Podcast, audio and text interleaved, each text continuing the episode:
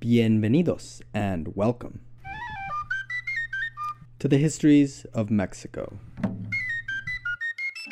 Supplemental 1.1.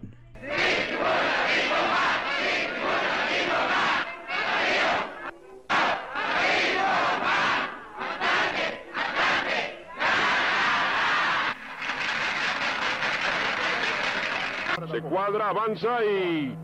Gol mexicano, amigos. El águila, Héctor, Héctor dispara y ¡gol mexicano! ¡Gol mexicano! El águila, a Fello. ¡Gol del águila! We declare victory. Lo da y con las manos ha cortado la pelota. El número 2 dando el gol. Se cuadra, avanza y. Hello and welcome to our first supplemental episode. I hope you are all as excited as I am to be here. I've just gotten done watching the season finale of my favorite show, the soccer tournament everybody watches. And boy, what an episode it was.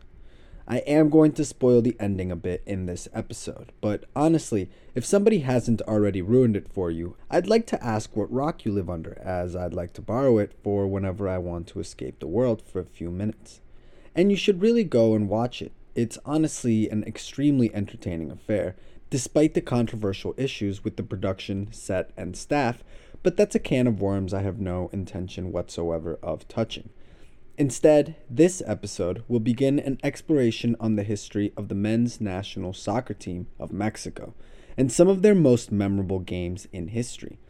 This will invariably cross into the history of the sport in the country, which will be our starting point, as well as the history of the Mexican Premier League, known as the Liga MX, and the various teams that participated in its storied past. In this episode, we will deviate from the shared history around the 1920s and tackle the subject of the Liga MX and its history in a separate episode. We will not cover every World Cup attendance of Mexico in extreme detail, but stop after the 1962 season for reasons that will become clear when we get there.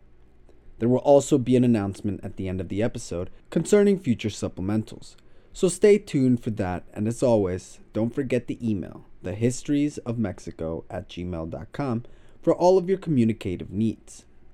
Now, on with the show. Soccer, or football, honestly, both are accepted here on the podcast, had its early start in Mexico, thanks to a man few would have expected, the General Porfirio Diaz. Now, Porfirio is a complex man, and one who will have a lot to do with lighting the kindling to a little conflict known as the Mexican Revolution. This time period is dominated by major inequality, coupled with the beginnings of rapid urbanization and an emerging and nascent Mexican identity clashing with that of a European identity, having only recently achieved full independence from the European countries that ruled it for so long. The nationwide tensions that resulted in the outbreak of war in 1910 were due in large part to the economic concessions Porfirio Diaz gave European powers to come and develop industries in Mexico from the beginning of his long reign.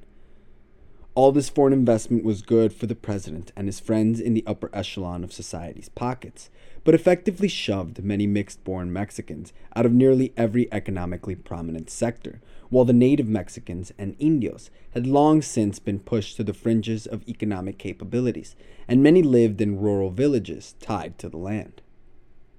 With this backdrop, we introduce the many European workers brought over to run these newly acquired businesses of industry and manufacturing, running such businesses as power and electric, streetcar and railway operation, and most successful of all, mining. England would be one of these European countries granted lucrative tax breaks by the commander in chief of Mexico, Porfirio Diaz, and a mining company from Cornwall would win the highly coveted rights in 1824 to reopen the famous mines of Real del Monte, located in the mountains just north of Hidalgo's jewel, Pachuca del Soto. Pachuca itself is located in the central Mexican state of Hidalgo, just shy of 100 kilometers or 62 miles north of Mexico City. The city itself is dominated by the mountains that it is nestled along, and it would serve as a gateway to and from the mineral rich mines located throughout the landscape, bringing substantial wealth to the mountainous city and the surrounding area.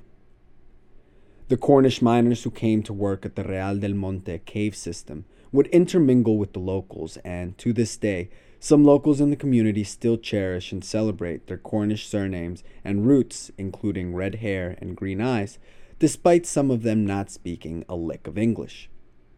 A Cornish engine house has even survived to this day and was converted into a bakery, which is now known for selling some famous pastries.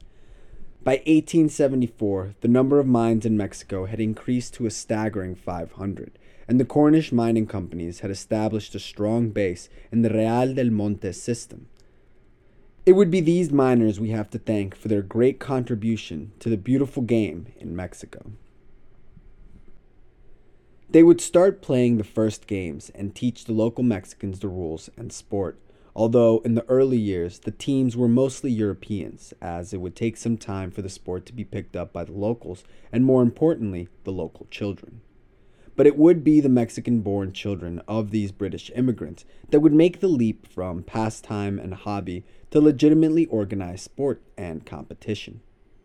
Alfred Charles Crowley would be one of these sons of immigrant workers. Specifically, his father Alfred Crowley is said to have brought the first soccer balls to Mexico and personally taught his fellow Mexican miners the rules, playing pickup games in the courtyard of the Mina Dolores.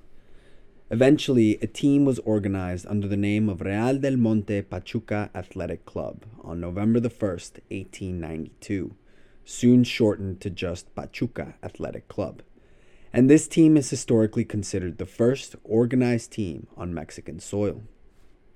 Soon after, other English gentlemen began forming their own teams, including Robert J. Blackmore, who helped form and played on Reforma Athletic Club, officially formed in Mexico City sometime in 1901, and Percy Charles Clifford, who helped found and captain the team known as the British Club as a defender but after the dissolution of the British club, went on to play for the Rovers Football Club and more importantly, continued in the sport after retiring as a player to become a highly successful coach of the mega famous Mexican team of Club America.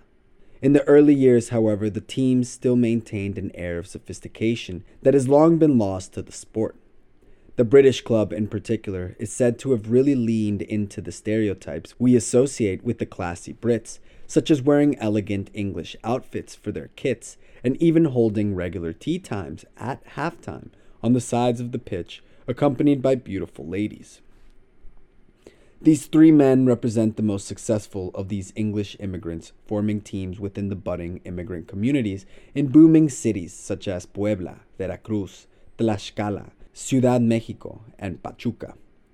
But as more and more highly specialized European workers, miners, and factory owners arrived, so too did increasing numbers of independent entrepreneurs and business owners of supportive industries such as doctors, lawyers, tailors, and shop owners followed them across the Atlantic to set up in these major Mexican cities, and many of these workers would come together in their off time to play their favorite pastime. With the additions of the railway and early communication lines, these nascent communities were further connected and able to maintain constant contact. At the same time, soccer was becoming increasingly popular in Europe, and with a hungry audience, railways to connect people so they can travel to and from to watch the games, and teams being formed in major cities across the nation, all the ingredients were there for the first professional soccer league in Mexico to materialize. Five teams would be selected to form the inaugural season of the newly formed Liga Mexicana de Fútbol Amateur in 1902, which would go on to become the National Mexican Football League, and its governing body would become the agency we know today as the Mexican Football Federation. The five pioneering teams would be the aforementioned Hidalgan team of Pachuca Athletic Club.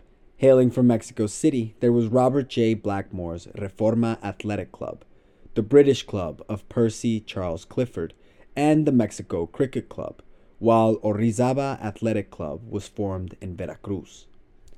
The Mexico Cricket Club also holds the distinction as the oldest sporting club in Mexico, being established way, way back in 1827 by British immigrants hoping to get their cricket on. It is important to remember that very few Mexicans actually participated in this inaugural tournament, which would see the Orizaba Athletic Club take home the title of historical first champions of Mexican soccer to their coastal state. Sadly, at the close of the following season, the Orizaba Athletic Club was disbanded, and its players would move on to other ventures or join up with newly forming teams. And while many of these original teams no longer exist, they had proven that a league centered around this sport could work, and so the foundations of soccer in Mexico had been laid.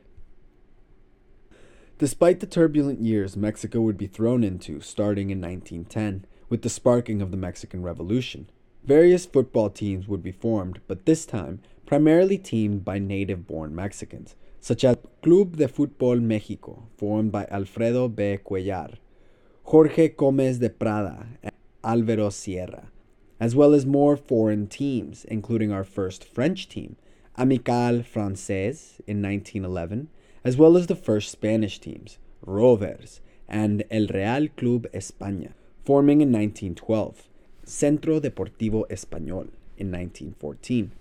Eventually, German teams too would be featured, including the likes of Germania FV in 1915, Asturias FC in 1918, and Aurrera in 1919.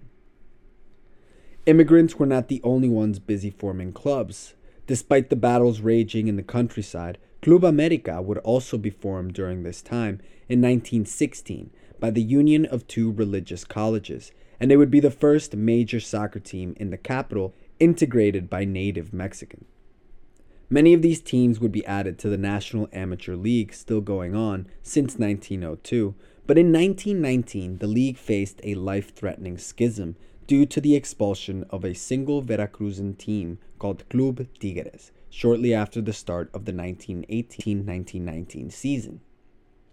It is not clear why the Tigres were kindly given the boot, but the result was that two clubs, España de Veracruz, Real Club España, also just called España, would also leave in solidarity with their fellow Spanish team, and in a childish bit of payback said, Fine, you won't let us play in your park? Looks like we'll just have to build our own park.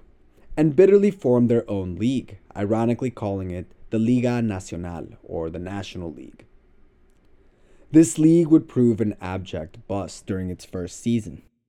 Initially, it failed to entice over any teams from the officially recognized Mexican National League, going on for 17 years now, and equally lacked the legitimacy and recognition from the most important critics of all the public. This did not deter the predominantly Spanish teams from their petty revenge, and had they been any other group of men, this story might have just ended there. However, since Spain still held a sizable share of influence in the country it had recently owned, and practically controlled the media at this time, it was able to wield its considerable power to nearly suffocate any news regarding the official league and its matches. Instead, these Spanish teams, led primarily by Club España, would set up a series of cup games and high profile exhibition matches with other local European led teams in order to stay in shape and relevancy managing to draw all media attention via their connections to these glorified friendlies.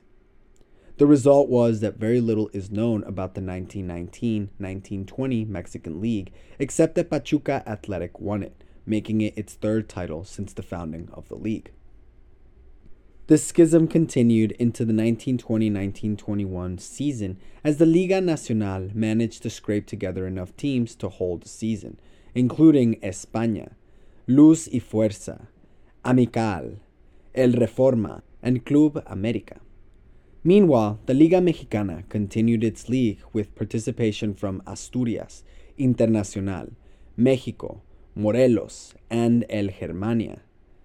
This internal squabble was finally ended on the 23rd of August, 1922, when the two leagues finally settled their differences and united to create the Campeonato de Primera Fuerza de la FMF, or the championship of the first strength of the Federation of Mexican Football. This league would be the direct predecessor to the current First Division League in Mexico, the Liga MX, and after a series of cumbersome name changes, The association that was born from this league would expand its power the following year, in 1923, and name itself La Federación Central de Fútbol, or the Central Federation of Football.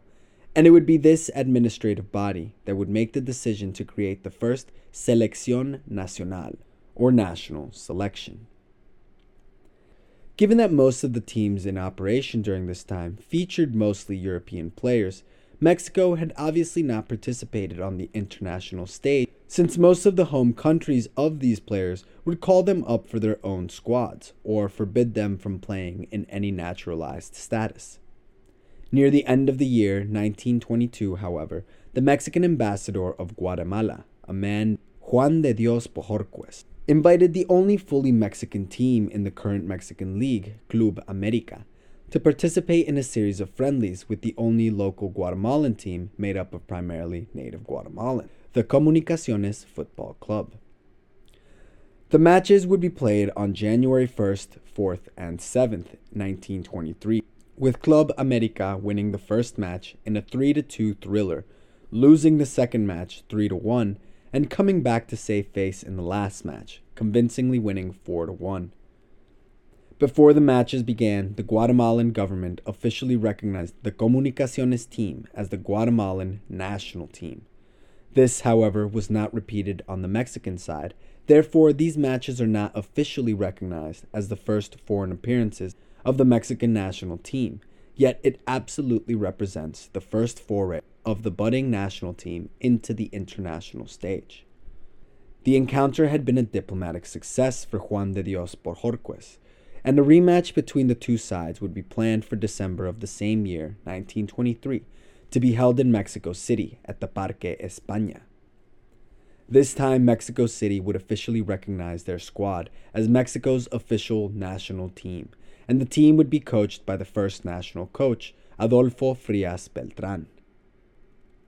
He would build this team from the foundations of the Club America squad that played in Guatemala earlier that year, reinforcing it with the element from newly established teams Atlante and La Guerra y Marina. Named to his starting team was the keeper Ignacio de la Garza, defender Pedro Lefareta, and Rafael Garza Gutierrez, aka The Record, who also served as the captain. In the midfield, he had Enrique Esquivel, Aurelio Yanes, and Roberto Jardon. Up front, he went with Carlos Garces, Horacio Ortiz, Adeodaro Lopez, Cornelio Coneja Cuevas, and Mario Guadarrama, who holds the distinction of being the first Mexican to score an international goal. This goal would come during the first match held on the 9th of December 1923, when Mexico would beat Guatemala 2 to 1 and saw Mauro Guadarrama make Mexican history. Three days later, on the 12th of December, Mexico would again see victory, this time shutting out the Guatemalan selection 2 0. And finally, on the 16th, the final game would see the two teams evenly matched in a high scoring 3 3 tie. Having just played its first official and unofficial match in history, the Mexican national team would remain relatively quiet for five years, playing a friendly match against Lithuania in 1924 boosting Mexican morale by blowing out the Lithuanians 10 to 0. Then were brought back down to earth after being handed a 3 to 1 loss by Suriname in another friendly held that same year. Its participation on the international stage would not happen for four years until it was invited to participate in its first international soccer tournament as one of the 17 teams playing in the Olympic Games of 1928, held in Amsterdam. Mexico's road to the Netherlands for the finals of the tournament would be rocky. Mexico, now coached by Alfonso Rojo de la Vega, would lose 7 1 to Spain at the Ciudad del Fútbol de las Rosas Stadium in Madrid. The 30th of May 1928, however, would not only mark Spain solidifying its place in the next round of the Olympic Games, but would also go down in Mexican history as Mexico City native and Atlante FC's own Juan Carreno Lara would score Mexico's only goal of the match in the 76th minute, marking Mexico's first Olympic goal, first international competition goal, and first goal on European soil. And it would not be Juan Carreno Lara's last time making such history. Mexico would next play Chile and be fully eliminated from the tournament after a 3 1 loss to Los Rojos. At the close of the tournament, Italy would take bronze, Argentina silver, and Uruguay walked away with gold, successfully defending their title from the previous iteration of the Games. The organizers of these soccer games would realize that they needed a tournament specifically for the sport, given the rise in popularity in both the European and American markets. And so a nascent FIFA Congress, presided over by French giant of the sport, Jules Rimet, would hold a vote the day before the start of the 1928 Olympic tournament, announcing that they would hold a new FIFA World Cup to be organized in 1930 and open to all member nations. Of the many countries to launch a bid to host this inaugural event, Uruguay would win over the rest, given that it would be celebrating a century since its first constitution and their freshly won gold medal in Amsterdam would solidify them as the first host country in the tournament's history. The majority of the matches of the first World Cup in history in 1930 would be played in Uruguay's capital of Montevideo at the Estadio Centenario, which was built specifically to commemorate the tournament. A total of 13 teams would participate, with a significant lack of European representation. Many would refuse to make the transatlantic trip to South America, given the fact that the Great Depression was raging across the globe, and most countries did not have the money to send their players to participate. Coupled with emerging racially charged opinions beginning to take shape in international dealings. World War II is historically right around the corner, and it wouldn't be a stretch to say that countries like Germany or Italy and their fascist political parties were a bit upset that the game was being held in South America and not glorious and mighty Europe. As a result, only four would make the trip at the insistence of FIFA President Jules Rimet, the man whose name would soon be given to the trophy of this very competition. He managed through sheer force of character to convince France, Belgium, Yugoslavia, and Romania to travel, while Argentina, Bolivia, Brazil, Chile, Paraguay, Peru, Uruguay, and the United States would all join Mexico as representatives of North and South America. Japan and Siam, or Thailand as it is nowadays called, would drop out, being the only two Asian teams to pick up the phone and Egypt would miss their boat to Uruguay due to a storm. The political and economic undercurrents of this World Cup are fascinating in their own right, but this is a podcast about Mexican history, so we will focus on the Mexican participation, but perhaps a future supplemental can flesh out some of these fascinating points in history. After a 1 1 tie friendly match against Luxembourg before the tournament began, Mexico would be drawn in a group with France, Chile, and eventual group winners Argentina. The first game in World Cup history would actually be two games, as France versus Mexico kicked in the Estadio Pocitos at the same exact time as the United States versus Belgium went underway in the Estadio Gran Parque Central.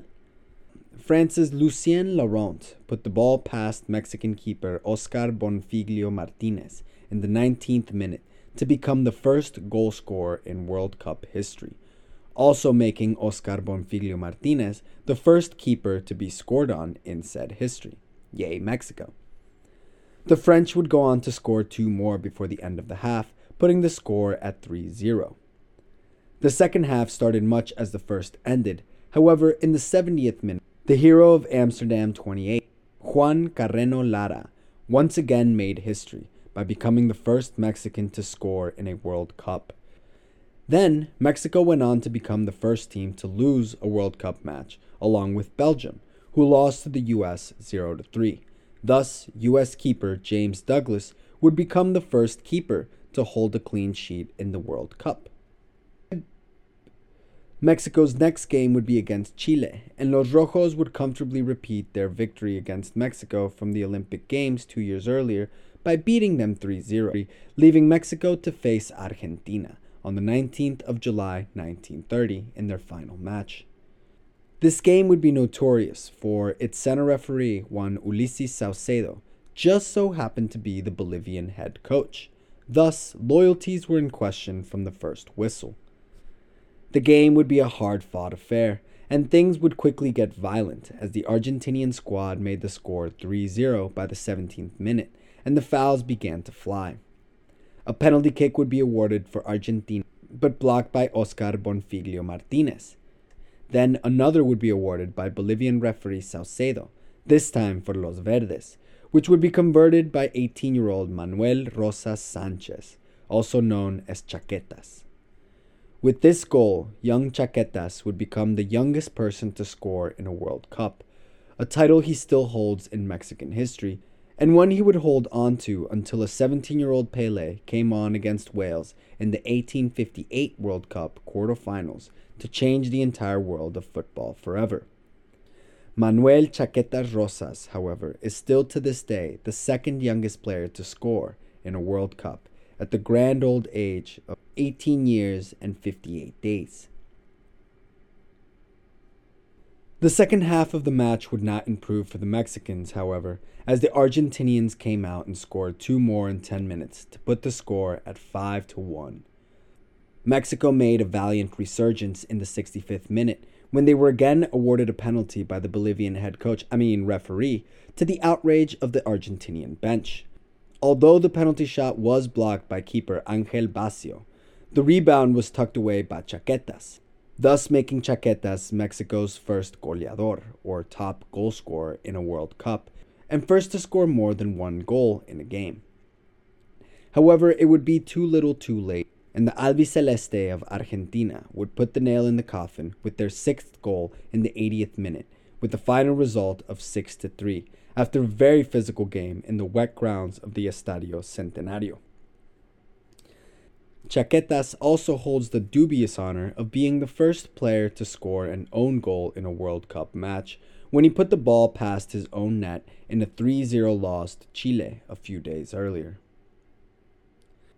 The Albiceleste of Argentina, however, would not have the last laugh in this tournament, as they would lose to the host Uruguay 4 2 in a final that was so contentious that Belgian head referee John Langenus only agreed to arbitrate hours before the match started, and could only be convinced after he was guaranteed a boat would be awaiting him in the docks the moment the final whistle was blown just in case the 93,000 fans that had come to watch the final did not like his performance and he needed to make a speedy getaway. And so, this would be the end of Mexico's first World Cup participation. Although they had not won a single match, they had managed to score against some pretty good teams, and so spirits were high that in the next tournament in 34, set to be held in Italy, would hopefully see the national team do even better. Mexico felt pretty confident that they would qualify for the tournament, given their results in the qualifying round against Cuba, which saw them win all three scheduled games, at a combined score of 15 to 2. However, FIFA threw them an unexpected curveball when the United States agreed to enter the competition at the very last minute, and the organizers determined that Mexico had to play the financially unsure U.S. team comprising of players mostly from Pennsylvania in order to determine who would represent North America.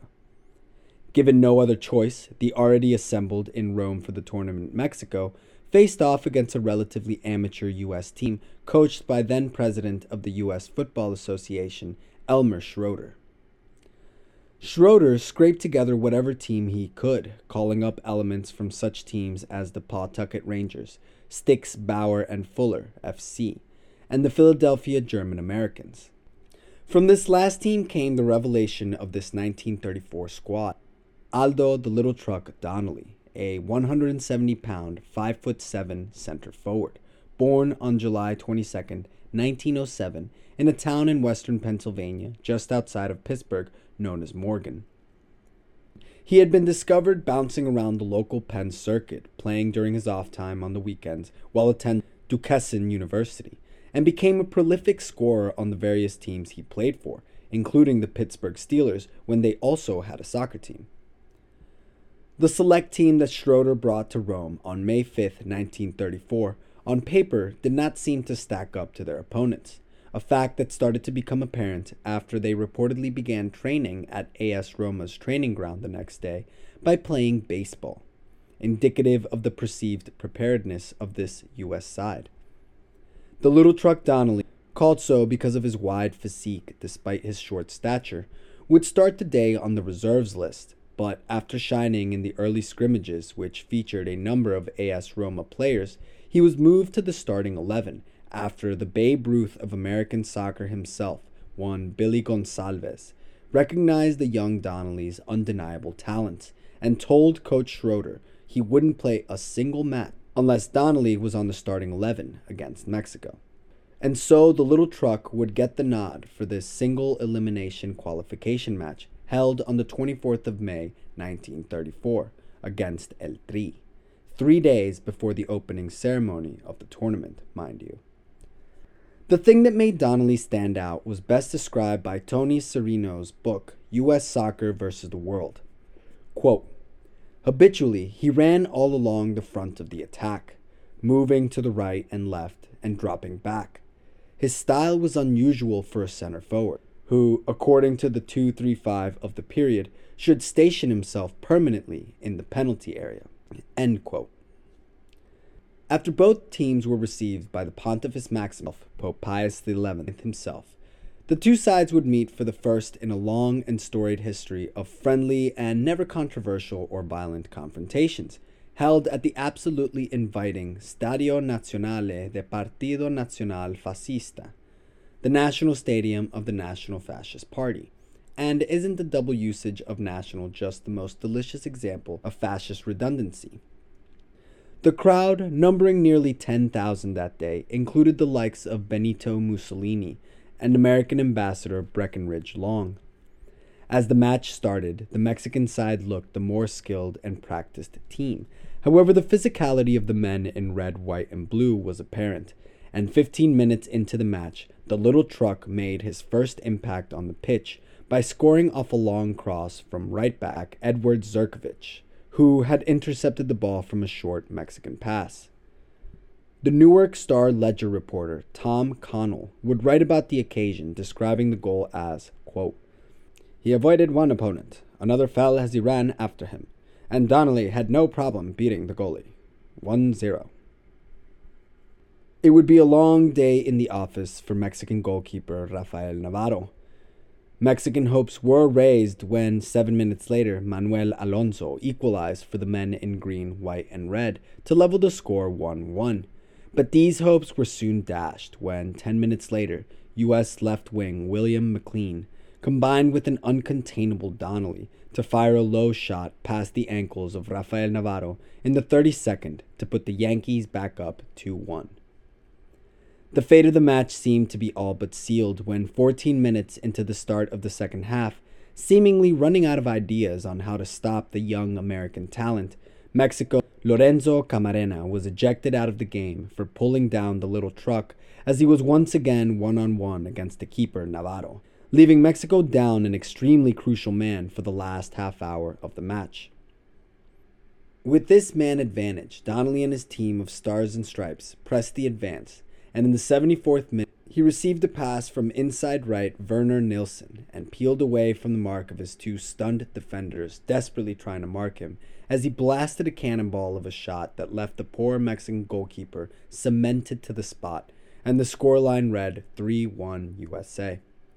Again, the Mexicans were given a blip of hope when Dionisio Mejia scored a minute later to put them within one at 3 2.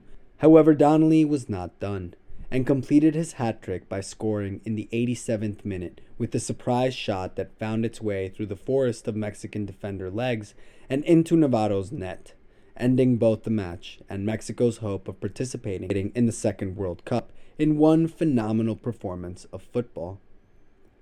This would be the last time the US beat Mexico for 46 years, going winless for the next 26 meetings until a 2 1 victory in Fort Lauderdale, Florida on November 23, 1980, would break the streak. Again, a World Cup qualification match. The New York Times wrote on the 25th of May 1934 of the event, highlighting the disparity between the players as the biggest contributing factor by writing, quote, The Mexican players appeared to be technically superior to the Americans, but they were all of much lighter build and were obliged to yield to the more vigorous game of their heavier opponents. don't forget the little truck that helped pull them most of the way towards that victory. The US would go on from this surprising victory only to be knocked out of the only version of the tournament that did not follow a group stage format, and instead was a single elimination bracket style type of tournament.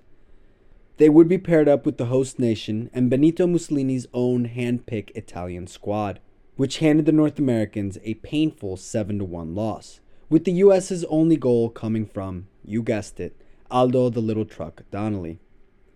This saw the team soon following their North American neighbors, Mexico, back to the Western Hemisphere after a brief tour of friendlies in Italy and Germany, and not before Donelli was offered several and not before Donelli was offered several playing deals with some of these high profile European clubs at the time, offers which he turned down, opting to return to America, and although he never played for the national side again, he would enjoy a long coaching career in college and professional American football.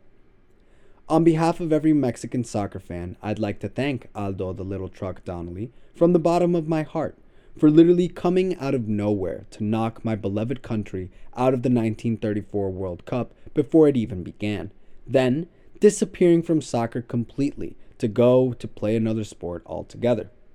Thank you, little truck. Thank you. But despite my sarcastic lamentations, the world truly missed out on what might have been one of the most revolutionary forwards of his time had he only stuck with the soccer ball and not opted instead to throw around an egg. But to each their own. And we can only imagine the impact his new approach to attacking might have had on the developing styles of the professional and international games. As for Mexico, this would be the last World Cup they would participate in for 16 years. Mexico would first refuse to participate in the qualification of the 1938 World Cup, likely in protest to FIFA's controversial call forcing Mexico to play against the U.S. side of Coach Schroeder, Captain Billy Gonsalves, and breakout star the little truck Donelli in order to qualify. The move still leaving a bad aftertaste in the Mexican Soccer Federation's mouth. Their second World Cup absence in a row would allow Cuba to automatically qualify and participate in the first French iteration of the tournament, which saw Italy win back to back trophies, making it the first of two countries in history to accomplish the feat, and the second we will also meet in this episode. The outbreak of World War II during the years of 1939 through 1947 would see no World Cups take place, given the large number of soldiers with tanks and guns rampaging across Europe and the Pacific. Mexico instead would stick to its own neighborhood during these years and participated mostly in the Central American and Caribbean Games, where it would come to dominate and establish itself as a regional powerhouse of the North Americas. Mexico's initial participation would be in the third iteration of the Central American and Caribbean Games, held in El Salvador in 1935. Mexico would tear out of the gates, thrashing the Salvadorian hosts 8 to 1 in its debut on the 27th of March 1935. Mexico continued their winning form into the next game, going on to cruise to a 5 1 victory against Guatemala, then 6 1 against Cuba, 8 2 against Honduras, and capping an incredibly strong run with a 2 0 victory over Costa Rica in the finals to take the gold medal back to Mexico City.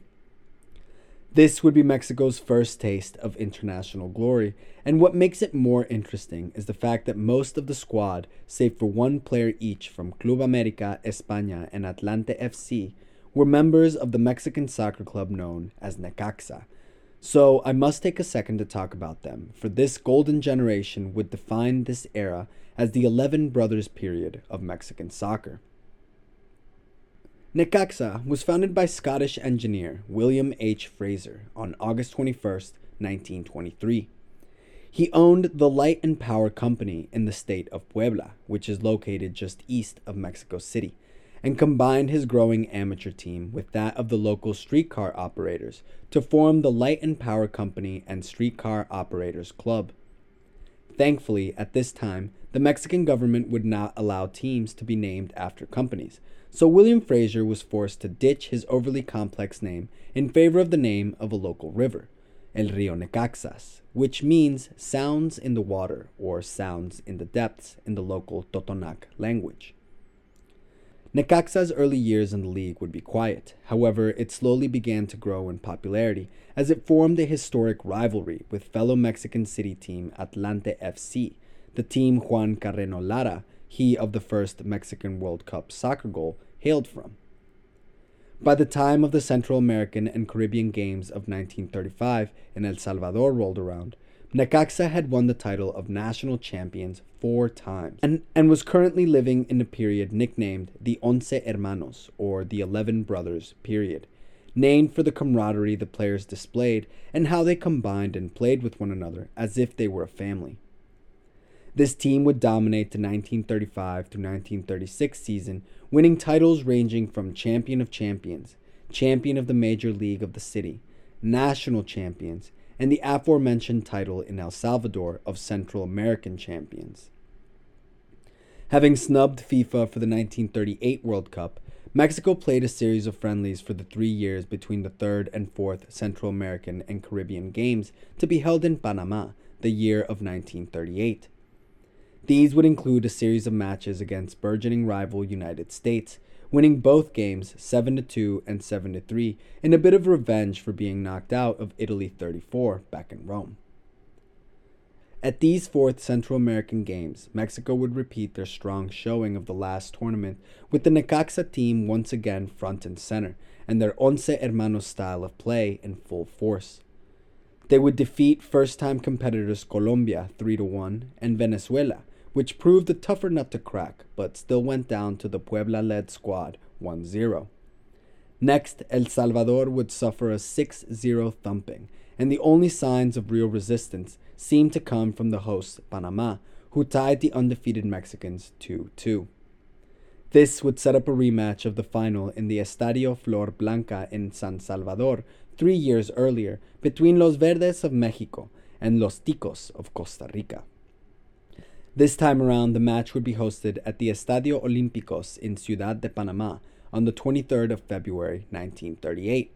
But just like in 35, the day would go to the Necaxa based squad, and a 2 1 victory would crown them gold medalist for the second time in a row. Mexico, and the Pueblan side Necaxa specifically, had officially declared to the world who were the masters of Central America. This period of the Eleven Brothers would also see the early rise of a young 17 year old Horacio Casarin, known as El Camacho, the future soccer megastar who would begin to make waves within the Necaxa squad as soon as he joined in 1936, and he almost immediately became one of the most popular players of his generation. His skills were so explosive and frustrating for rival teams to defend against that in 1938 it precipitated a violent incident between Necaxa and their bitter Mexico City rivals, Asturias FC. The two teams at this point were first and second in the standings, with second place Necaxa needing nothing less than a win if it wanted to stay in the race. So you can imagine the crowd's atmosphere in the stands was one of absolute class and reservation. Just kidding, they were mad and crazy soccer fans. What did you expect? The story goes that El Camacho Casarin scored a goal within the opening minutes of the match, prompting the Asturias defender Carlos Laviada to just give up on properly marking him and opted instead to foul him mercilessly, taking considerable rage and frustration out on El Camacho's knees. Next, Negro Leon took his whack at the Necaxan star, and finally, after Jose Soto had once again connected with Casarin's battered knee, the barrage finally had its intended effect and Casarin would be subbed off in the 22nd minute, limping, barely able to walk on his own, and unable to continue the match. His injury would leave him out of the game for a year and a half. The Necaxa fans, needless to say, were a bit outraged, and center referee Fernando Marcos Gonzalez did nothing to ease tensions by merely wagging his finger at the offending Jose Soto and simply warning the Asturias players to knock it off, please then went on to call a penalty kick in favor of Asturias in the last minutes of the game. The converted goal would tie the game at 2 all, and that would be that. The tie clinched the race for Asturias and knocked Necaxa out of contention for the title. As the final whistle blew, the Necaxa fans weren't just mad, they were apoplectic and began lighting papers and programs on fire, throwing them at the referee and Asturias defenders as they tried to leave the field. Now, this was a stadium built in the early 1900s, so I'll give you one guess as to what the main building material was. That's right, wood. So, all along the stadium, fires began breaking out, and soon the primarily wooden home stadium of Asturias FC was engulfed in a raging inferno. The fire department managed to show up, but the pumps that supplied water were found empty, and by the time they had secured some actual water, it all seemed too little too late to save a single seat. Within an hour, the entire structure had been reduced to a smoldering ruin. Talk about fiery passion. I think it would be safe to say that the football craze had officially taken hold of Mexico. We should also keep the name of El Camacho Casarin in the back of our minds as he will come up again very shortly. But this episode in early Mexican soccer is indicative of both the growing popularity of the sport and passion of its fans, but also the lack of proper infrastructure and administration that would deny it from taking the next steps into professionally organized competition. Necaxa and Horacio Casarin's meteoric rise internationally would likely have continued had events in Europe not put the normal proceedings of the world on pause so that everyone could go to war. Friendlies did friendlies did occur sporadically, but all in all, the international competitive scene would lie dormant for 9 years as Europe and the Pacific burned. After hostilities cooled down and everyone settled in for a much colder brand of war, the soccer federations of Mexico, the United States, and Cuba decided to organize under the NAFC, the North American Football Confederation, one of the earliest predecessors of the modern day CONCACAF. In order to celebrate this union, Cuba would be selected to host the first NAFC Cup tournament in 1947, which would host a grand total of three competing countries that is, Mexico, the United States, and Cuba. Mexico would continue their North American domination by dispatching the US 5 0 on the 13th of July, and then four days later took ultimate glory when they beat host Cuba 3 1 proudly crowning themselves champions of North America. I mean, yeah, sort of, kind of. Canada was still getting over its recent breakup with Britain, so it didn't participate. Meanwhile, El Salvador, Honduras, Guatemala, Panama, and Costa Rica would all be busy recovering from the financial toll the World War had taken on the global economy. Plus, many of their players had gone to Europe to fight the Nazis, and their populations had not yet managed to replenish some of their squad's lists. Moreover, this time would signal a shift from the rough and tumble amateurism that had been dominating the sport up until now, and really began emphasizing the professionalism of players, meaning smaller countries who did not have the resources to keep up with this professionalization of the sport would begin to sadly fall behind in terms of skill and success, a gap that is still being closed to this day. So while technically only three teams participated in this tournament, they were the three most prepared teams in the region. So yeah, I guess Mexico once again had established its title as local king of soccer, despite the years of bitter fighting in the European and Asian continents. With this title easily bagged, Mexico would go into the London Olympic Games of 1948, the first Olympic Games since the war, confident that they would perform well and might even advance fairly far. Confidence which was immediately dashed on August the 2nd in the opening round when Mexico met a Korean squad that took absolutely no prisoners and gave them an absolute beating, with Mexico managing to score some consolation goals in the closing minutes. However, the Koreans still handed Los Verdes a convincing 5 3 defeat, notably with the Mexican goal scored by Club Espanol forward Raul Cardenas, who would go on to have an equally successful career coaching Mexico City club Cruz Azul and the Mexican national team on four separate occasions. This would knock El Tri out of the single elimination style tournament, which would ultimately be won by Sweden, meaning Mexico would have to wait two years for the next World Cup, Brazil 1950, to try and win back some international redemption. El Tri would enjoy an undefeated run in the qualifying rounds of Brazil 1950 against the same United States and Cuban sides that were defeated in the NAFC Cup three years prior.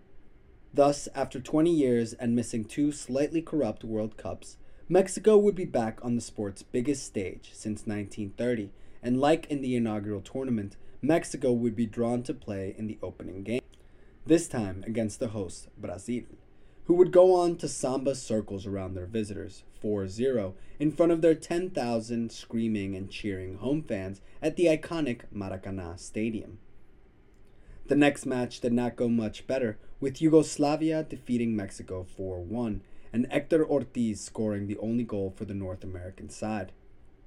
The final game would be against Switzerland, and although they lost for a third time, they managed to keep the game closer than the last two, with a final score of 2 to 1, the lone Mexican goal coming in the final moments of the match from a now fully resurgent Horacio El Camacho Casarin, ending a disappointing return to the competition for Mexico after another first round exit without earning a single point.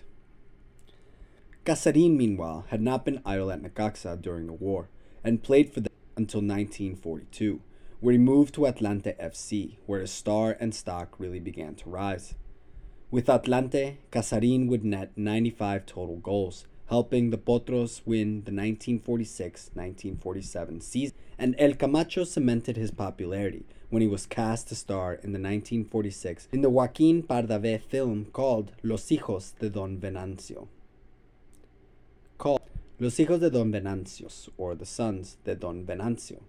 The movie would be the first Mexican film to feature the sport and is a can't miss for any lovers of Mexican cinema and soccer history, as it features actual film from real games spliced with acted scenes to tell part of its story. It provides a rare glimpse into the early years of El Fútbol Mexicano during these formative times. The plot itself revolves around the titular Don Venancio, played by the director Joaquin Pardavé, and his sons who burn down his business while he is on a pilgrimage to Spain attempting to reconnect with his heritage. Casarin was cast as one of the sons who attempted to raise funds for his father's burnt down business by playing for Atlante FC and attempting to earn an international contract to raise money for his father's ruined business.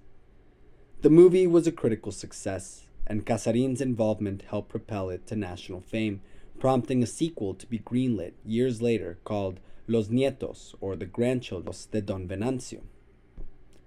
Life soon seemed to want to imitate art, as Horacio was offered a contract for Spanish giants Barcelona, but unfortunately the job did not offer enough money to live, meaning Casarin had sold his car to make the trip to Spain for nothing, and ended up playing only a handful of friendlies with the Catalan squad.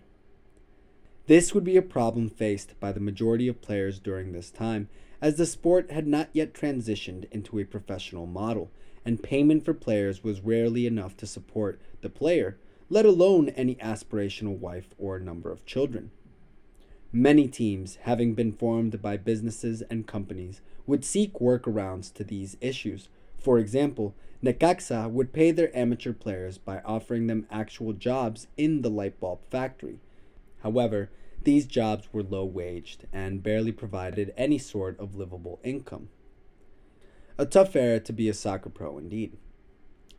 Despite his international failures in Spain, Real Club Español would welcome El Camacho upon his return to Mexico, and in 1950 he would gear up to fulfill his lifelong dream of playing for the national squad, having earned enough recognition on the pitch and silver screen to earn him his cap in 1950 allowing him to score his international consolation goal in the loss to Switzerland. He would return from this disappointing World Cup run to again play for Necaxa in the 1950 51 season, but it seemed his best playing years were beginning to wane. The following season, he would take a short hiatus from the sport, but returned in 1952 as a player coach a natural trajectory in those days for any aging player hoping to transition into a more managerial role in their careers. This, however, did not pan out as he had hoped, and El Camacho would go on to work as a salesman for medicines, properties, cars, really anything he could to get by, oftentimes using his name and recognition to close deals. Horacio's fortunes would finally turn for the better when he hit the lottery by literally winning the lottery after buying a ticket for the most cliche reason imaginable. The number was his birth date. He would spend the earnings on an apartment complex and a car lot, which he would live off of for the rest of his life. He would leave the sport with 238 total league goals, a record when he retired in 1952, and a number that currently sits in fifth overall, still on the board 70 long years later. He would play an immensely important part in the early development of professionalism in the sport, and his contribution to Mexican soccer cannot be overstated or forgotten. Getting back to the national squad itself, despite its struggles at the World Cup, Mexico still desired to prove itself internationally, but its options for serious competition were minimal. In an effort to boost the unity of football in the Americas and give themselves some more opponents to play, Mexico launched the first of three Pan American Championships of football, with the idea being to imitate the World Cup format of a tournament held every four years, only limited to the countries of the Americas, with the region split up between South America, North America, Central America, and the Caribbeans.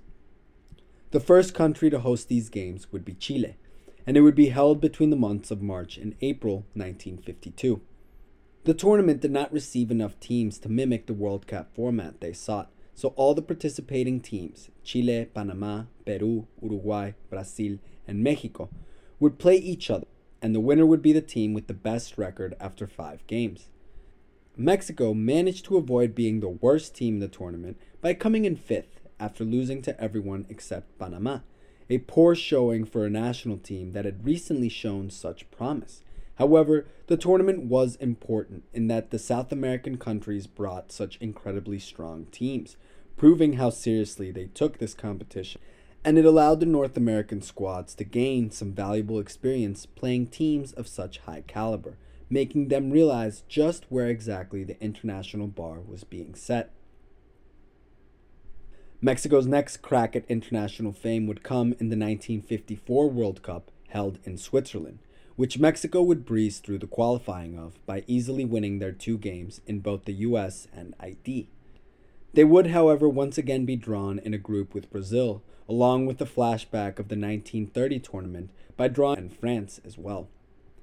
The tournament this time would be unique in that rather than a stage where every team played each other once, as was the procedure in every other tournament, each team would instead only play two games, with the top two teams advancing in each group and complicated rules concerning what happened in the event of a tie.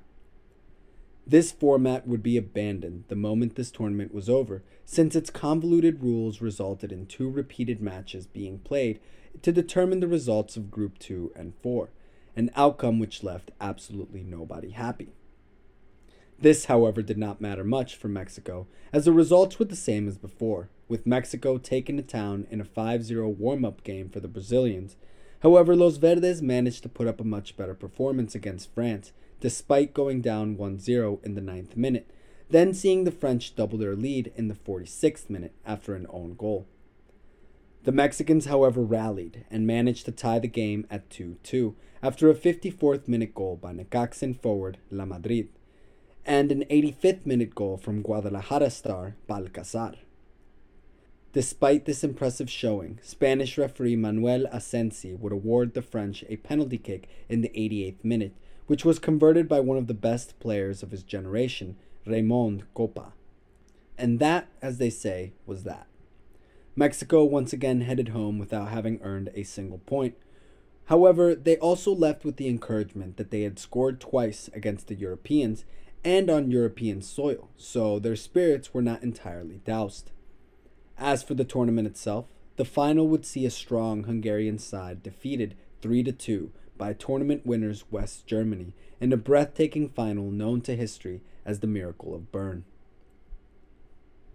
Mexico's next international move would be to host the second iteration of the Pan American Championship of Football to be held in the months of February and March 1956. The participants again included the five from the last time, however, Uruguay would be replaced by Argentina. Yet the results for Mexico would be the same a big fat fifth place. However, this time they managed to only lose twice, tie twice, and beat Chile 2 to 1. The following year would be the qualifying season for the 1958 Sweden World Cup, and Mexico would enjoy an undefeated run, winning five games against Costa Rica, the US, and newcomers Canada, with the Ticos of Costa Rica handing Mexico the only blemish in their otherwise perfect qualification run, a 1 1 tie, which nonetheless saw Mexico managing to make it to their third tournament in a row.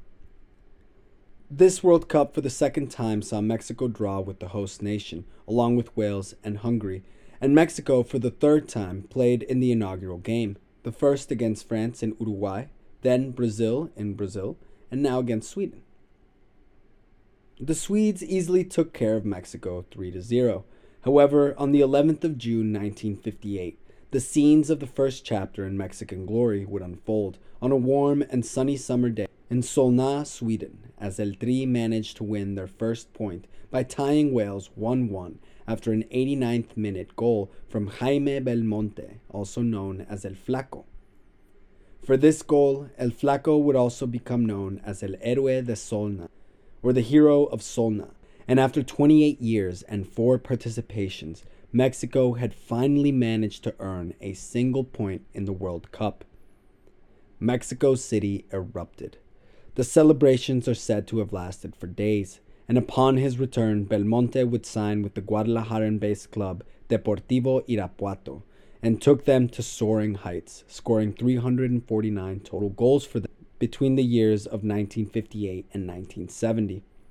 In 2012, Belmonte would receive a statue in his honor outside of the Sergio Leon Chavez Stadium, which he called home when he played for Irapuato. And it is an understatement to say that this was one of the most important goals in Mexican history, right up there with Juan Carreno Lara's two historic firsts, and now with El Flaco Belmonte's 89th minute goal, Mexico had finally won its first World Cup point ever. This result raised hopes that Mexico would finally qualify for the World Cup's round of 16. However, their Hungarian opponents in the last game of the group stages effectively doused the Mexican hopeful fires with a commanding 4 0 victory, despite political tensions back home having decimated the previously formidable Hungarian squad a squad which was still given little trouble by Los Verdes de Mexico. This loss would also see the first of many instances where the Mexican media would turn on the national team, with Jalisco newspaper El Informador writing of the match, quote, Mandaron a la lucha una legión de invalidos. They sent to the fight a legion of invalids. End quote. Gee, real encouraging stuff there, guys. I wonder why they're not motivated to play any better.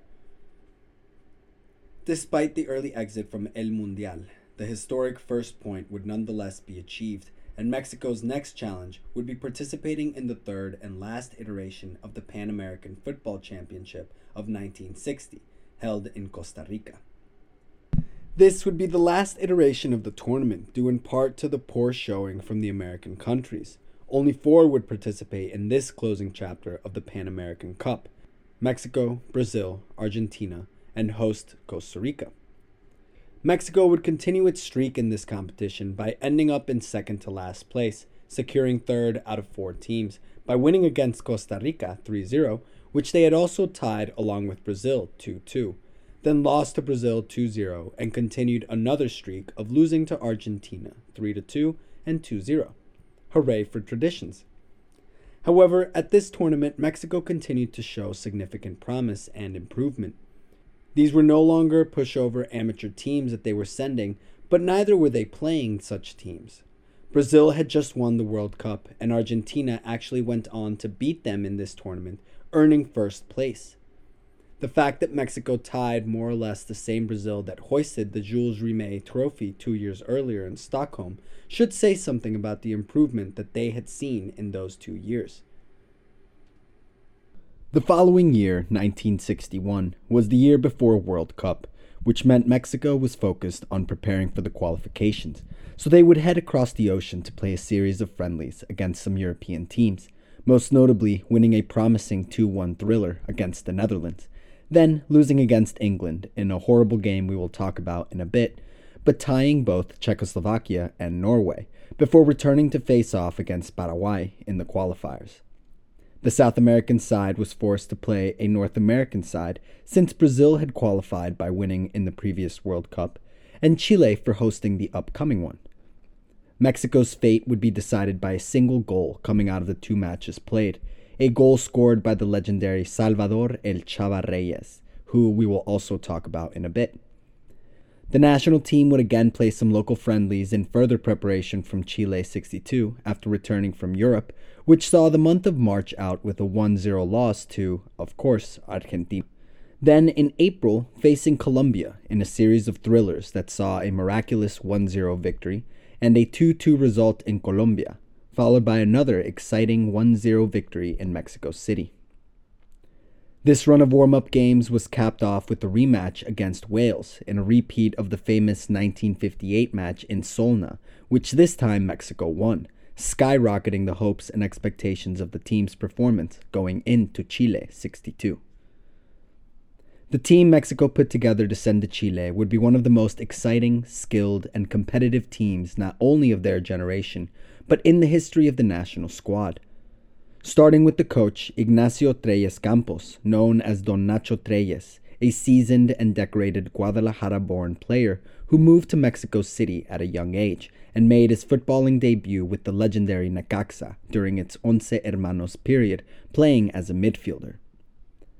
After nine years with the Puebla club, he would move to Club America, then CF Monterrey, and after a brief stint in the US playing for the Chicago Vikings, he returned to Mexico City to play with Atlante FC, but retired after suffering a fractured tibia and fibula in his right leg. And this is when his managing career took off. He would manage a string of smaller teams such as Zacatepec and Club Deportivo Marte, where he took his teams to win the Mexican Domestic League three times. This caught the eye of the National Federation, who took him as an assistant coach to Sweden 58 then gave him the keys to the kingdom for the Pan American Championship in order to give him time to prepare his team for Chile 62. Don Nacho Trelles would hand select a lineup of a golden generation that had been coming up in the domestic leagues of Mexico. Let's introduce the members of this squad as the history of Mexican soccer cannot be told without their storied inclusion. The starting keeper and captain would be 32 year old Mexican City native Antonio Tota Carvajal also nicknamed El Cinco Copas, or the Five Cups, since he would go on to play keeper for the 1966 World Cup squad, making it his fifth participation in the prestigious tournament since Brazil 1950, setting a record at the time for most World Cup appearances, a record that would stand for nearly 35 years. Defending for all five cups in the back line, we find some of the best defenders of their time, such as Atlas and Cruz Azul defender and veteran of the Sweden 58 run, Jose Chucho del Muro, who would play alongside Guillermo El Tigre Sepulveda, who played for Las Chivas de Guadalajara during their 1950s and 1960s championship campeonismo period, where they won seven titles within a single decade. He is best remembered by his fans for a heated championship final in 1964 against bitter arch rivals Club America. After being sent off for a reckless tackle on an America attacker, he took off his shirt and placed it on the pitch, pointing it out to the onlooking America fans, famously stating, Con esta tienen. With this, you have enough, said the Tiger. And Las Chivas would go on to beat Las Águilas del América 2 0 to take the title to Jalisco while Club America would only take home El Tigre's shirt. Another Chivas defender from the Campeonismo team called up to play for Mexico was Jose Gerardo Villegas Tavares, but he is best known by his famous nickname, El Jamaicón Villegas. He is another interesting character of the time, earning his spot on the national squad by playing superb defense alongside fellow teammate El Tigre Sepulveda, the two young stars cutting their competitive teeth by playing against legends of the game such as Brazilian world champion Garrincha, who played for Brazilian club Botafogo, and who El Jamaicón Villegas is said to have stopped on numerous occasions while playing for Las Chivas and performing admirably against such talented and decorated opposition. El Jamaicón Villegas' experience with players such as Garrincha would be the reason why, in preparation for the Chile World Cup of 62, Mexico would travel to England in 1961 to play a match against the Three Lions, with coach Ignacio Trelles opting to start second string keeper Antonio Piolín Mota, much to the trepidation of the young backup goalie. Trelles is said to have reassured the man by telling him how El Jamaicon would be there to guard him, and he had often stopped Garrincha, so there was nothing to worry about. At the end of the match, the final score would be England 8, Mexico 0. So maybe El Piolín Mota had every reason to have been worried. And this is that horrible loss we were talking about earlier. Here, the legend of El Jamaicon truly begins, for in Mexico, calling someone a Jamaicon is a politer way of calling someone a whiner or a crybaby. A nickname Jose Villegas would wear since a young age, apparently due to his crying often as a child. When interviewed by a reporter after this embarrassing 8 0 loss in England and asked what had happened, El Jamaicon is famously said to have answered that he missed his mother, that it had been days since he had enjoyed any Mexican food, such as birria, chalupas, or sopes, and that life wasn't worth living if it wasn't in his own country. This supposed exchange would reach the media back in Mexico and spark the accusations that the team, particularly El Jamaicon, had performed so poorly abroad due to being unreasonably homesick, an accusation which would be coined El Síndrome del Jamaicón, or as close and scientific a translation as I can come up with, the crybaby syndrome. Many players since have been accused of falling prey to the dreaded crybaby syndrome, as the Mexican media takes particular enjoyment in blaming the players themselves for any bad performance of the national side, regardless of the valiant performances the teams almost always put on. It would fall to Jose El Jamaicon Villegas to hold the honor of birthing this, according to the media, seemingly ingrained Mexican character trait. Next up on the list of defenders taken to Chile 62 would be Raul Cárdenas de la Vega, a man we already spoke about who scored in the 5 3 loss to the Republic of Korea in the 1948 London Olympics. While his managing career would come to outshine his time on the pitch, he will be of particular interest on the domestic club side and led a very successful playing career for various teams such as Real Club España, Asturias FC, Guadalajara, C. D. Marte, and Puebla before staying at Zacatepec for 10 seasons. Then he began that hinted at managerial career we will cover at another time. Another member of El Campeonismo team of Guadalajara would be defensive right back Arturo Chaires Rizo, also known as El Curita Chaires, or the Band Aid. He would have such loyalty for his beloved Chivas that when he was put up on the transfer market by a new directive team in 1971 looking to reform the defense, he opted to retire rather than play for any club other than his beloved Goats. And finally, on this list of historic Mexican defenders would be Ignacio El Gallo Jauregui, or the Rooster, who played for Atlas de Guadalajara and CF Monterrey, and like others on this list, would come back to his playing club of CF Monterrey to launch his coaching debut after his playing career ended in 1970. In the midfield for this historic squad, we find such icons of the game as Club America's defensive midfielder and the Switzerland 54 World Cup veteran Pedro Najeras, the 1967 Mexico Super Cup champion with Toluca, Pedro Romero Preciado, Necaxa and Club Universidad Nacional player and later in his career coach for Pumas del UNAM, Cruz Azul, and Toluca, Mario Velarde Velázquez. And finally, Salvador Chava Reyes, the man whose goal against Paraguay had led Mexico to Chile, an absolute legend with Las Chivas de Guadalajara, forming part of their historic Campeonismo squad alongside El Tigre Sepulveda and El Jamaicon Villegas. To the day of recording, he is still the second highest goal scorer of the club, with 154 total goals in his long and illustrious career. He had actually netted the game winning goal against Paraguay in the qualifiers that had punched Mexico's ticket to Chile 60. So great would be his contribution to Chivas soccer that his official last game would not come until the clausura, or closing tournament of La Liga MX, in 2008, when a then 71 year old Chava Reyes would be officially named to the squad list, ceremoniously coming out to play all of 50 seconds on the 19th of January 2008 in a match against Pumas del UNAM, making him the oldest person to ever play in the Mexican Premier Division.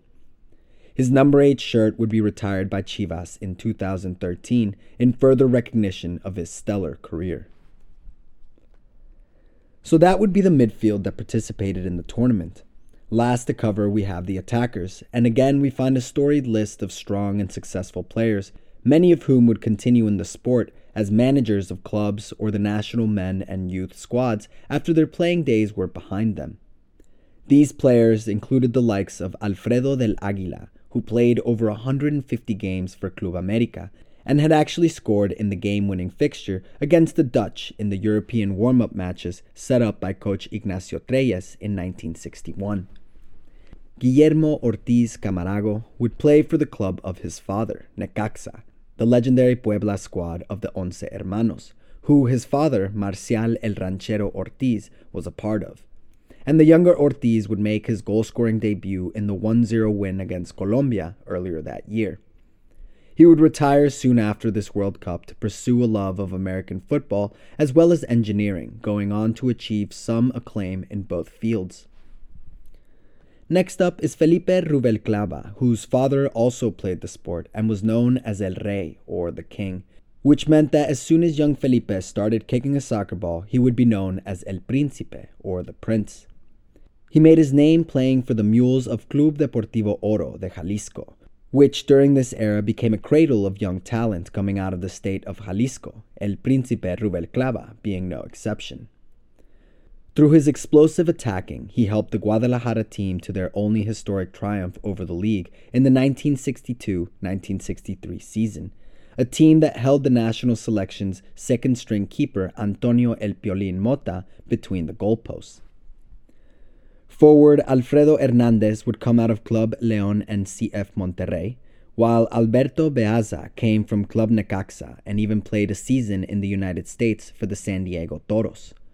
Another player who would debut with Necaxa and play in this legendary Mexican squad would be Antonio Jasso, who was also selected to play in the Central American Games representing Mexico, but in a different sport, this time baseball.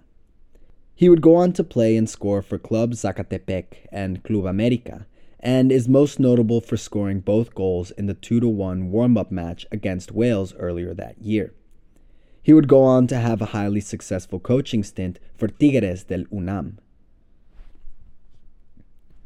Finally, we come to the two most fascinating forwards of Don Nacho's men, both strikers coming from the Campeonismo squad of Chivas de Guadalajara that played during the 1950s and 60s. The first, Isidro Diaz Mejia, was known as El Chololo Diaz, a chololo being slang in those days for a pal or friendly person. And El Chololo Diaz would become very friendly with the back of the net, even scoring in the inaugural game of the now demolished yet iconic Estadio Jalisco, ex home of the Chivas de Guadalajara, on the 11th of February 1960 who would be known for his speed down the wing and precise crosses, along with dangerous free kicks and corners.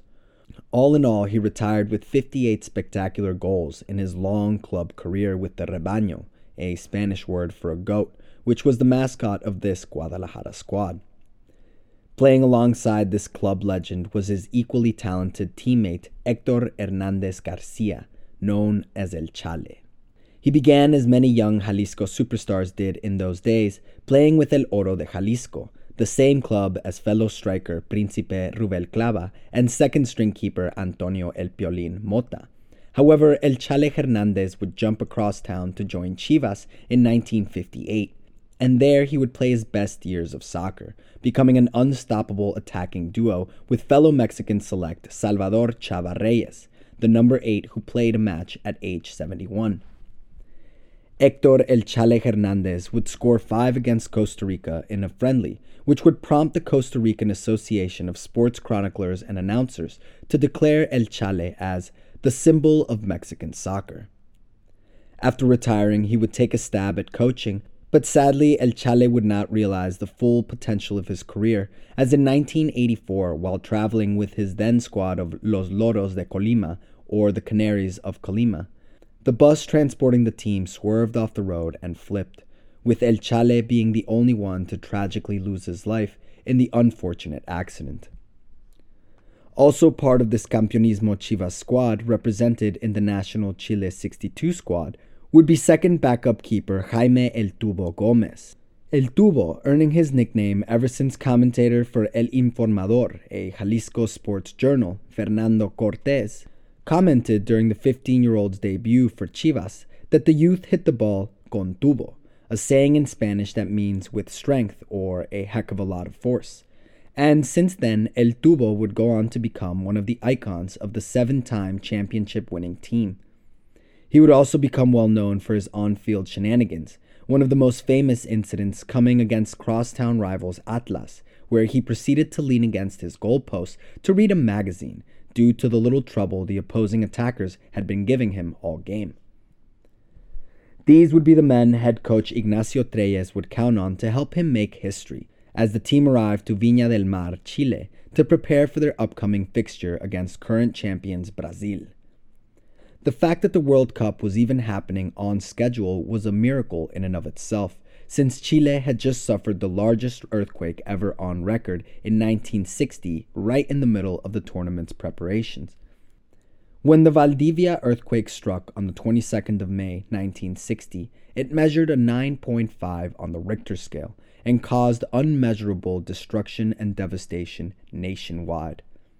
In the face of this disaster, President of the organization committee Carlos Dittborn famously coined the phrase, Porque nada tenemos, lo haremos todo. Because we have nothing, we will do everything. And indeed, the stadiums and associated infrastructure were rebuilt in record time, and the tournament proceeded on schedule. Sadly, Dittborn himself would not live to see the completion of his all important project, and the newly built venue at Arica would be renamed in his honor as El Estadio Carlos Dittborn, which bears his name to this day. The tournament would be kicked off on schedule by an uninspiring speech by then Chilean President Jorge Alessandri, who would be criticized for his cold attitude towards the tournament, even leaving during the opening match between hosts Chile and Switzerland. But despite the stick in the mud that was the Chilean president, the tournament went on. However, this iteration of the competition would be marred by constant violence on the pitch. The worst of these seen in the match between Chile and Italy, which was won by the South Americans 2 to 0, but would come to be known as the Battle of Santiago. The incident would be sparked months earlier when two Italian journalists wrote incredibly rude articles about the host nation and its capital city, describing Santiago as, quote, proudly backwards and poverty stricken dump, full of prostitution and crime. Their words, not mine. Now, when these articles reached the citizens of this quote unquote dump, the effects were predictable, and 60,000 furious Chilean fans booed and yelled at the Italian players from the moment they walked onto the field. These passionate sentiments were felt by the Chilean players as well, and although the match only saw two Italian players sent off with red cards, both sides spent the duration of the game seemingly less interested in playing a sport and more concerned with finding new and creative ways to harm as many parts of their opponent's bodies as possible. After the final whistle was blown, the Italian players required a police escort to leave the field safely, and perhaps even the country. The Italian newspapers La Nazione and Corriere della Sera, partially to blame for the heated atmosphere in the first place, would put on their best surprised faces and describe the event as pure madness, condemning FIFA for allowing the competition to take place in such a chaotic country with such unruly fans. Meanwhile, the British newspaper The Daily Express wrote of the scenes in Chile as, quote, The tournament shows every sign of developing into a violent bloodbath. Reports read like battlefield dispatches. The Italy versus West Germany game was described as wrestling and warfare.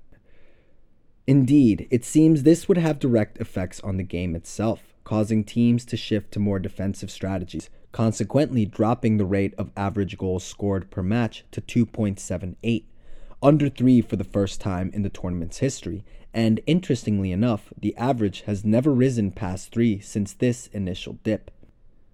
Chile 62 would also be the only tournament where an Olympic goal was scored, that is, a goal scored directly from a corner kick and the historic goal would be scored in the Estadio Carlos Dittborn in Arica, Chile, by Colombian striker Marcos Coll in an absolute thriller of a match against the USSR, which ended 4 4. It would be into this environment that Mexico would begin their Chile run against world champions Brazil, and the center of the soccer universe during his time, Pelé, alongside a seasoned and fearsome Brazil squad, which also featured one of the tournament's eventual top goal scorers, Garrincha, and newcomer Amarildo, who would earn global recognition when he replaced Pelé after the magical player was injured early in Brazil's second match against Czechoslovakia, forcing the young goat to miss the rest of the tournament, but allowing a relatively unknown at the time Amarildo to come in and take the tournament by storm. Here is a clip of a broadcasting of the match naming the starting 11 that would play most of the upcoming games. Y vamos a ver a la considerada la mejor selección de México en su historia. Carvajal con el número uno en la portería. Dos Jesús del Muro. Cinco Raúl Cárdenas. Tres Guillermo Sepúlveda. El cuatro es el Jamaicón Villegas. El ocho Chava, el Melón Reyes. El seis Pedro Nájera. Siete Alfredo del Águila. El nueve Héctor Hernández. El 19 Antonio Jasso. Y el once Isidoro Chololo Díaz. On the 30th of May, 1962, Mexico's stalwart defense, including El Jamaicón Villegas and El Tigre Sepulveda, would hold Garrincha and Pelé to zeros at the end of the first half, with Antonio Tota Carvajal, old Five Cups, silencing those who predicted a blowout by blocking shot after shot from the talented Brazilians. At times, at least three Mexicans swarmed the electric Pelé, throwing their bodies with wanton disregard for their safety, let alone that of their opponents, in desperate efforts to contain the exciting and dynamic attack of the Brazilian forwards. After the half, however, the Mexican shell would be cracked, and Brazilian striker Zagallo finally broke through in the 56th minute from a pinpoint cross sent by Pelé. What followed in the 73rd minute was Pelé at his best, as he received the ball at the top of the box and proceeded to Pelé his way through four Mexican defenders before tucking it into the corner of Carvajal's net. Although they had lost, it was an encouraging loss, and one that had surprised experts and pundits for the difficulty Mexico showed at being scored on. People, particularly Mexican people, began hoping that if they could hold world champions Brazil for a whole half, then maybe, just maybe, they could hold Spain a full match. El Tri would come agonizingly close to realizing this dream when on June the 3rd, 1962, Mexico again showed admirable resistance and valor, the likes of which had never been seen in previous World Cup performances. With the backline consisting of El Tigre Sepulveda, José El Chucho del Muro, and Ignacio El Gallo Jareg, all managing to hold the Spanish for 90 long and physical minutes. The Colombian paper El Tiempo would write on the event, speaking of the heroics of Tota Carvajal, who recorded 32 blocked shots throughout the entirety of the match. The Spanish players were said to be superior to those of the Aztecs, as the paper affectionately put them, who fought admirably, however, failed due to the lack of forwards, with our superstar lineup of forwards left quiet as the Spanish red tide dominated the midfield, choking the life out of the Mexican attack, to the point that Spanish goalkeeper Carmelo had a grand total of zero shots blocked. In a last ditch effort to take the game, Mexico pushed deep into the Spanish box, but lost the ball, which fell to Spanish midfielder Gento, who took on all comers and put his teammate Peiró on one on one with Carvajal, who, despite being the best player on the field that day, could do nothing as Peiró slotted it past him, earning the points for Spain and dashing Mexico's hopes of advancing in one single brush of the laces. Despite another loss, the Mexicans had won over the crowd, with the majority of Chilean fans shouting Mexico, Mexico, and giving Carvajal a standing ovation after the final whistle, leaving the Mexican keeper in tears as he and his battered team walked off their gladiatorial ring. With the Spanish eliminating Mexico from advancing, all that was left was playing for pride in front of a crowd that was fully on their side. As the nearly 10,000 excited fans packed into the Estadio Sausalito for the third and final match day of Group 3, the predictions looked grim for the Mexican national team warming up on the pitch. Having already lost to the other two teams in their group, their upcoming game against Czechoslovakia was practically considered in the bag for the Czech squad. The Czechs had dispatched Spain 1 0 and held champions Brazil to a draw, despite seeming the better side. Mexico would put themselves in the toughest of situations when 16 seconds into the game, the Czechoslovakian number 14, Vaclav Masek, scored by making a blistering run down the right side, cutting through the stunned pair of El Chucho del Muro and El Tigre Sepulveda to force El Tota Carvajal to come out and try to close him down, allowing the Czech poacher to fire the ball into the back of the net. 1 0 Czechoslovakia. This 16 second goal would stand as the fastest in the history of the tournament for 40 years, until Turkey's Hakan Şükür scored in 11 seconds during the third place match against South Korea in the 2002 World Cup, which South Korea was jointly hosting with Japan. All this also means that once again, a Mexican keeper had made history by being the fastest person to get scored on in the tournament's history. Hooray, Mexico! After the 16 second lightning goal, the commentators had already begun writing the game off and began looking towards the next match, already expecting more of the same brilliance from the Czech attack and more of the same leaks in the Mexican defense, coupled with serious inefficiencies going forward. However, something must have snapped in the Mexican players at that moment. Perhaps the realization that this was now just any other game with the weight of advancing off of their shoulders or maybe they just unlocked something within themselves that could only be reached by men who no longer have something to lose. Perhaps they finally got over their crybaby syndrome. Who knows? What we do know is that as the whistle sounded to restart the match, a different Mexico began touching the ball. And for 10 minutes, the Czech expectations of a walk in the Prague Park began to disappear, as they suddenly appeared slower than their Aztec opponents. Isidor El Chololo Diaz would take the weight of the moment on his back, and as El Chava Reyes launched a venomous cross into the box, Alfredo de Aguila collected the pass with his back to the goal and squared it off to El Chololo Diaz, who simply kissed the ball across the line in the 12th minute to tie the game, 1 to 1. The Czechs advanced, but the Mexican defense, instructed by their stalwart manager Don Nacho Trelles, was ordered to push all the way up the field forcing the enemy forwards off sides repeatedly, and the Czechoslovakian side had to revert to playing a long ball style that did not suit them at all. Several minutes after the tying goal, Czech forward Pluskal nearly regained the lead for his compatriots, but his header was excellently defended by five cups Carbajal. Time ticked on until the 29th minute when Del Aguila stole the ball in the midfield, left two defenders in the dust, and launched a missile of a shot past the Slavic keeper Schrojf, which sent the Mexican fans into absolute euphoria. 2 1 Mexico. Nobody, I mean nobody, saw this coming, much less the Czechoslovakians themselves. With the press coming stronger than ever, the Czechs came out for the second half absolutely determined to try and claw themselves back into this game. The match would be an arduous test of defensive merit for Los Verdes, with admirable performances by Ignacio El Gallo Jauregui in the back and Raul Cardenas. However, it seemed inevitable that the Europeans would eventually wear the Mexicans down and seal the tie. Everything would come down to the final minutes of the game when El Chololo Diaz, a stubborn thorn in the sides of the Czechoslovakian defenders throughout the entire game, now made a run in past defense through the left side and attempted to cut inside on a vicious counterattack when Czech defender Lala blocked the ball with his hand, giving Swiss referee Gottfried Dienst no choice but to send Mexico to the penalty spot. The entire Estadio de Sausalito held its breath as Hector El Chala Hernandez, darling of the Chivas de Guadalajara and symbol of Mexican soccer, walked up with the ball to set up for his kick. He took a deep breath, backed up several steps, and took a running start to kick the ball into both the back of Schrojf's net and the pages of the history books.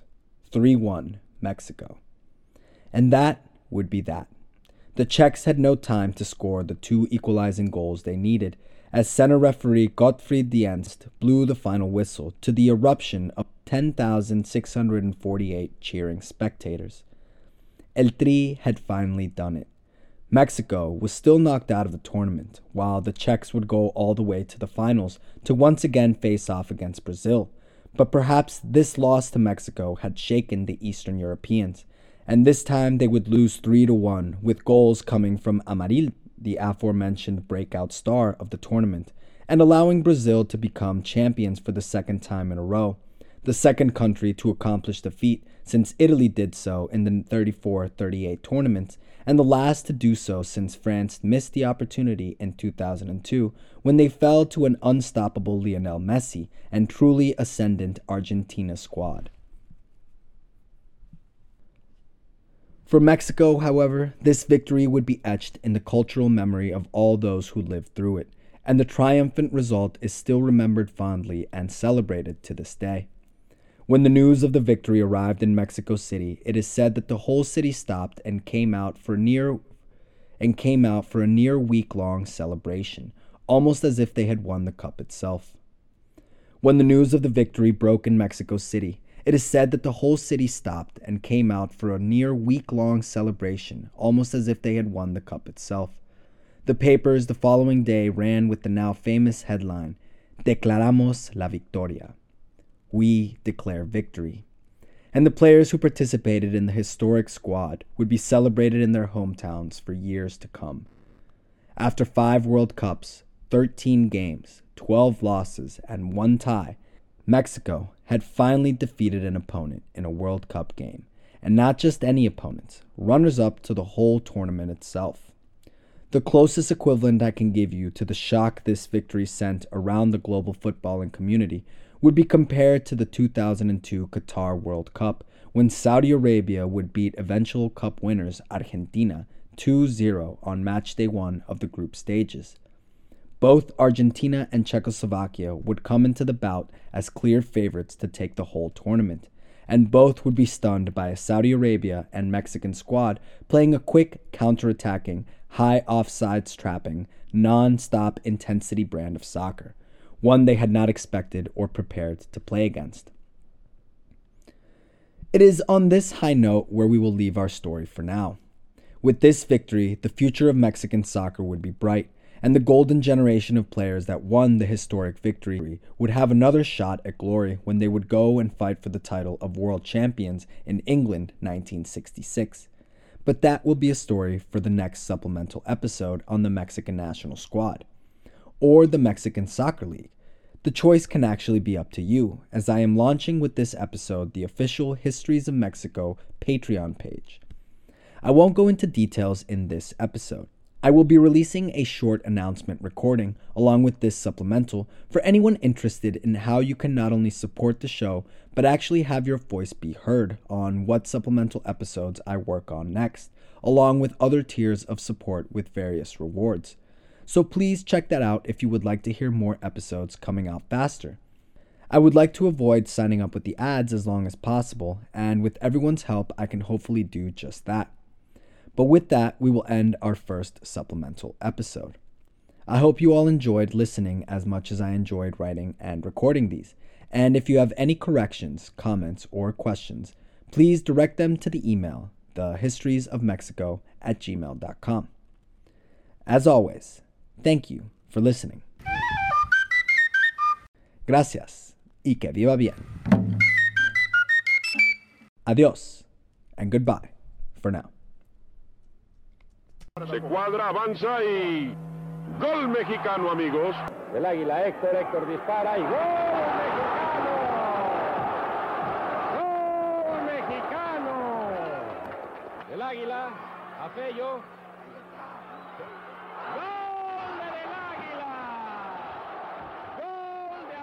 Adelante no, lo da y con las manos ha cortado la pelota el número 2, dando el gol. Se cuadra, avanza y.